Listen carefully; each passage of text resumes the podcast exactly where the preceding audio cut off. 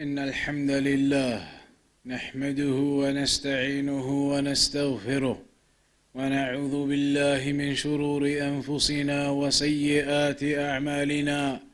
من يهديه الله فلا مضل له ومن يضلل فلا هادي له.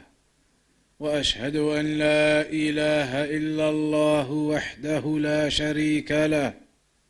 وأشهد أن محمدا عبده ورسوله.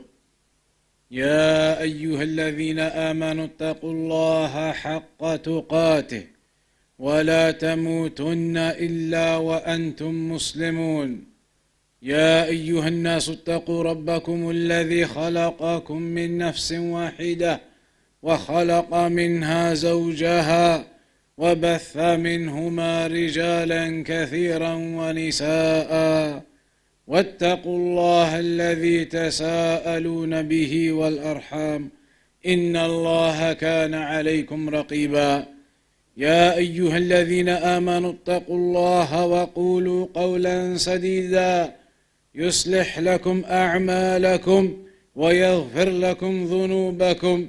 ومن يطع الله ورسوله فقد فاز فوزا عظيما.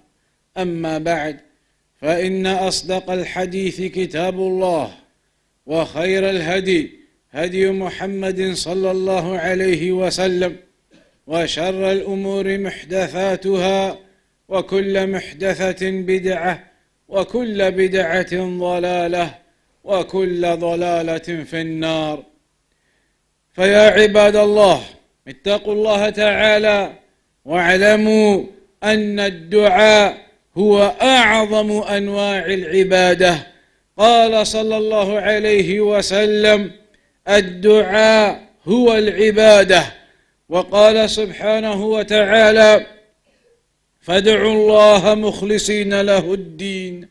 فسمى فادعوا الله مخلصين له الدين أي أخلصوا له الدعاء فدل على أن الدعاء دين يجب إخلاصه لله تعالى وذلك بأن لا يدعو مع الله غيره.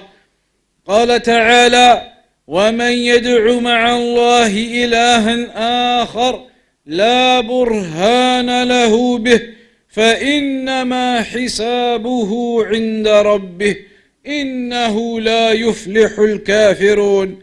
فمن يدعو الأولياء والصالحين والموتى أو الجن فإنه قد أشرك بالله عز وجل. الشرك الأكبر المخرج من الملة لأنه دعاء غير الله وعبد غير الله. وقال سبحانه وتعالى وقال ربكم ادعوني أستجب لكم. إن الذين يستكبرون عن عبادتي أي عن دعائي فسمى الدعاء عبادة. إن الذين يستكبرون عن عبادتي سيدخلون جهنم داخرين.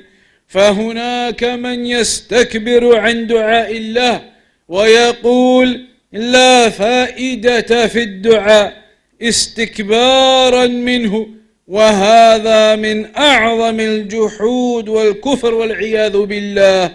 فالذي يستكبر عن عبادة الله إن الذين يستكبرون عن عبادتي سيدخلون جهنم داخرين. الله جل وعلا قال في النار فبئس مثوى المتكبرين. اذا فالمستكبر والمشرك كلهما من أهل النار محرومين من الجنة فالواجب على المسلم أن يدعو ربه في كل وقت وفي كل حين وأن يتضرع إلى إلى الله لأن الأنبياء والرسل كانوا يدعون الله فيستجيب لهم. كما ذكر الله ذلك في سورة الأنبياء فإذا كان الأنبياء على مكانتهم من الله وقربهم من الله بحاجة إلى الدعاء وهم عبيد من عبيده سبحانه وتعالى فكيف بهذا الإنسان المستكبر الذي يقول لا فائدة في الدعاء؟ وربما يقول بعضهم والعياذ بالله إن كان هذا الشيء مقدر فلا بد من حصوله وإن كان غير مقدر فلا فائدة في الدعاء. نسأل الله العافية. وهذا جدال بالباطل. حجتهم داحضة. حجتهم داحضة عند ربهم. لأن الذي قدر المقادير أمر بالدعاء. سبحانه فلا تنافيا بين الدعاء وبين القدر لأن الدعاء سبب من الأسباب لا يتنافى مع القدر. فيجب على المسلم أن يأخذ بالأسباب النافعة وأن يؤمن بالقضاء والقدر وهذا هو المؤمن. عباد الله إن الدعاء دائما وأبدا مطلوب. ولكنه له أوقات يتأكد حصول الإجابة فيها وذلك في حالة الاضطرار. قال تعالى أمن يجيب المضطر إذا دعاه ويكشف السوء؟ ففي حالة الاضطرار الله يستجيب للمضطر حتى ولو كان من الكفار. فإن الكفار إذا مسهم الضر دعوا الله مخلصين له الدين. وإذا غشيهم موج كالظلل في البحر دعوا الله مخلصين له الدين. فهم في حالة الكربات يعلمون أنه لا ينجي منها إلا الله وأن أصنامهم وأوثانهم لا تقدر على إنجادهم وعلى إغاثتهم وعلى تفريج كرباتهم فهم يخلصون لله فيستجيب الله لهم. وهذا من رحمة الله سبحانه وتعالى بعباده. وكذلك الدعاء في السجود. قال صلى الله عليه وسلم أما الركوع فعظموا فيه الرب وأما السجود فأكثروا فيه من الدعاء فقمن أن يستجاب لكم. وقال عليه الصلاة والسلام أقرب ما يكون العبد من ربه وهو ساجد. فيكثر, فيكثر المسلم من الدعاء في سجوده سواء كان في صلاة الفريضة أو في صلاة نافلة. وكذلك من الأوقات الذي يستجاب فيها الدعاء آخر الليل ثلث الليل الآخر كما في الحديث أن النبي صلى الله عليه وسلم قال ينزل ربنا إلى السماء الدنيا كل ليلة حين يبقى ثلث الليل الآخر. فيقول من يدعوني فأستجيب له من يستغفرني فأغفر له من يسألني فأعطيه. وكذلك الدعاء في يوم الجمعة فإن يوم الجمعة فيه ساعة لا يوافقها عبد مسلم يدعو الله إلا أن يستجيب الله له. وهذه الساعة محتملة في كل اليوم لم يتحدد وقتها لأجل أن يجتهد المسلم في الدعاء في كل يوم الجمعة فيكثر عمله ويعظم أجره. فهذه أوقات وأحوال خصها النبي صلى الله عليه وسلم وإلا فإن الدعاء مطلوب في كل وقت. قال عن الأنبياء إنهم كانوا يسارعون في الخيرات ويدعوننا رغبا ورهبا وكانوا لنا خاشعين.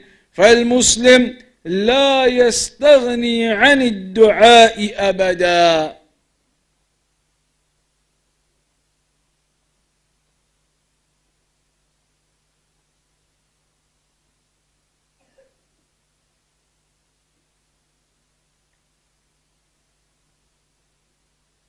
الحمد لله رب العالمين والصلاة والسلام على أشرف الأنبياء والمرسلين نبينا محمد وعلى آله وصحبه أجمعين فيا عباد الله We have now discussed the topic of dua. Dua is an act of worship. Calling upon Allah subhanahu wa ta'ala, making dua to your Lord is an act of worship. Just like prayer is an act of worship and fasting is an act of worship, making dua to Allah is an act of worship. The Prophet sallallahu alaihi wasallam mentioned in a narration, الدعاء هو العبادة that dua it is the core and the essence of worship that it is one of the key aspects of worship so making this dua to Allah subhanahu wa ta'ala, it is an act of worship that we must not be negligent of. And we must make it purely and sincerely for Allah subhanahu wa ta'ala alone. Not calling upon other deities besides Allah. Not making this dua to any other deity, any other person, any angel, any grave not making this dua to any others besides Allah subhanahu wa ta'ala. Allah mentioned in the Quran, فَادْعُوا اللَّهَ مُخْلِصِينَ لَهُ الدِّينَ So call upon Allah sincerely.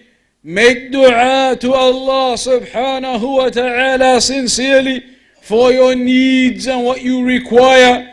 And Allah said, وَمَنْ يَدْعُ مَعَ اللَّهِ إِلَهًا آخَرٍ that whoever calls upon anyone else besides Allah, la burhana lahu bih, and you have no proof and evidence making it permissible for you to call upon others, فإنما حسابه عند ربه إنه لا يفلح الكافرون that indeed that person his accountability will be with Allah subhanahu wa ta'ala.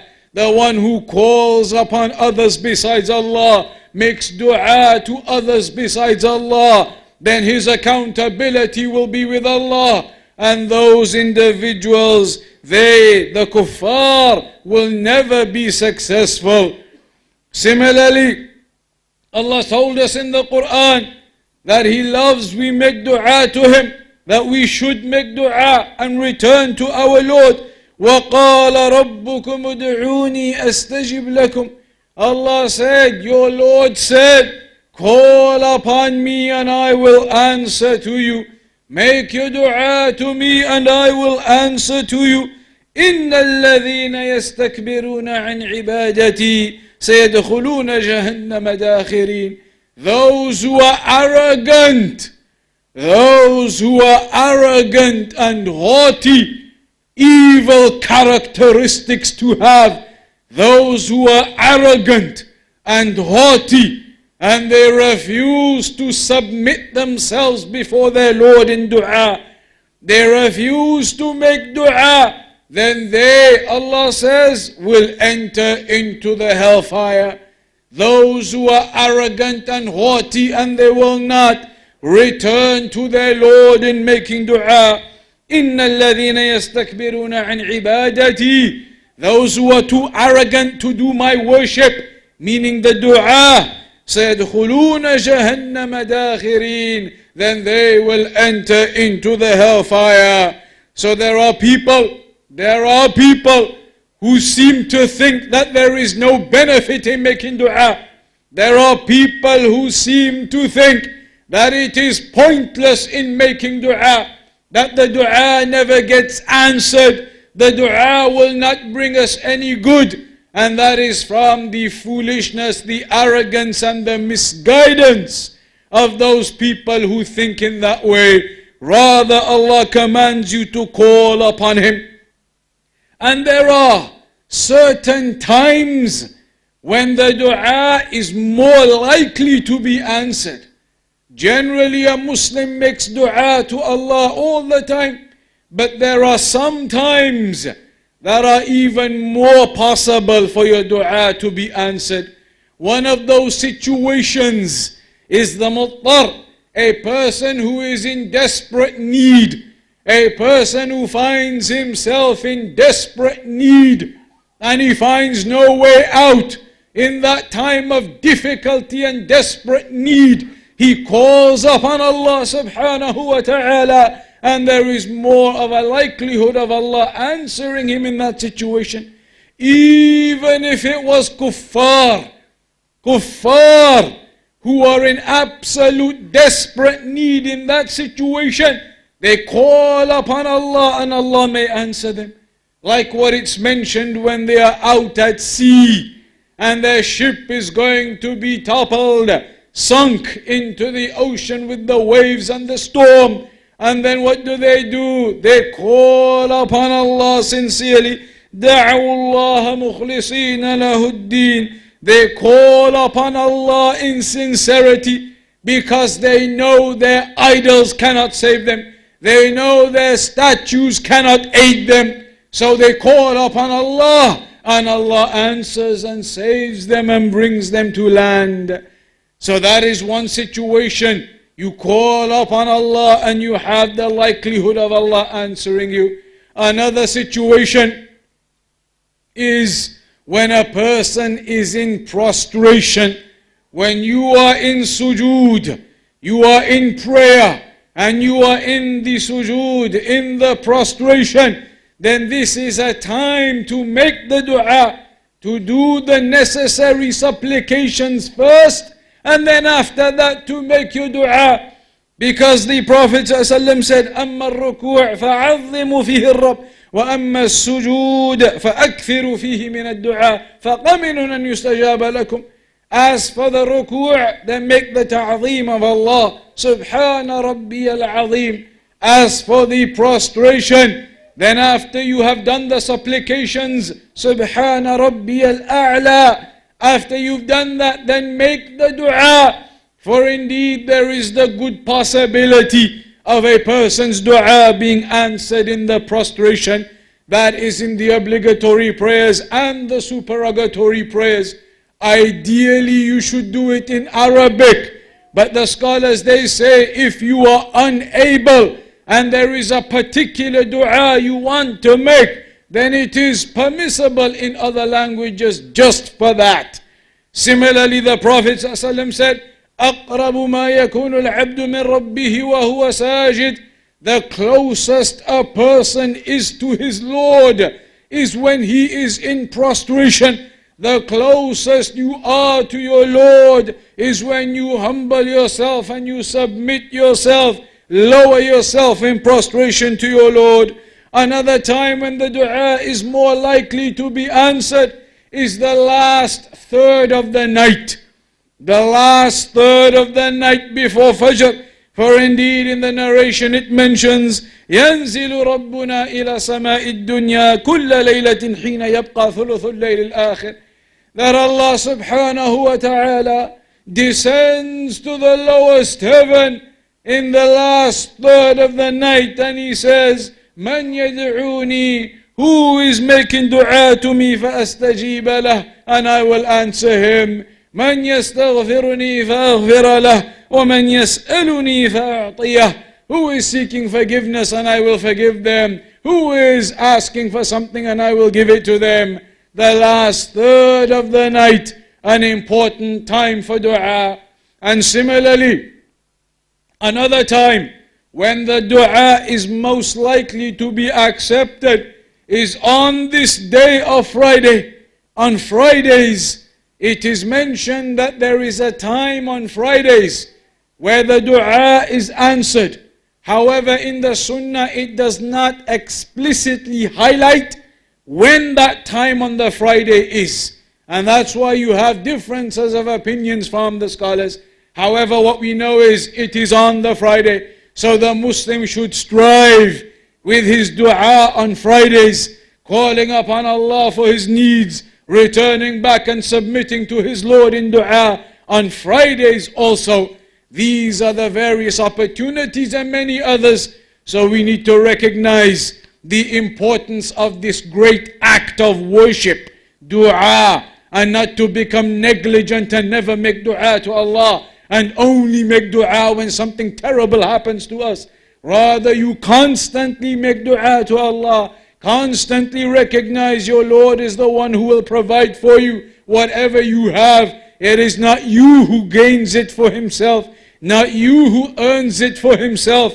Rather, it is the blessings of Allah upon you. So remain with that connection to your Lord in making dua to Allah regularly and returning to Him and asking for your needs. May we all be from those who are constantly upon the remembrance of our Lord and in dua to Him. وصلى الله على نبينا محمد أقم الصلاة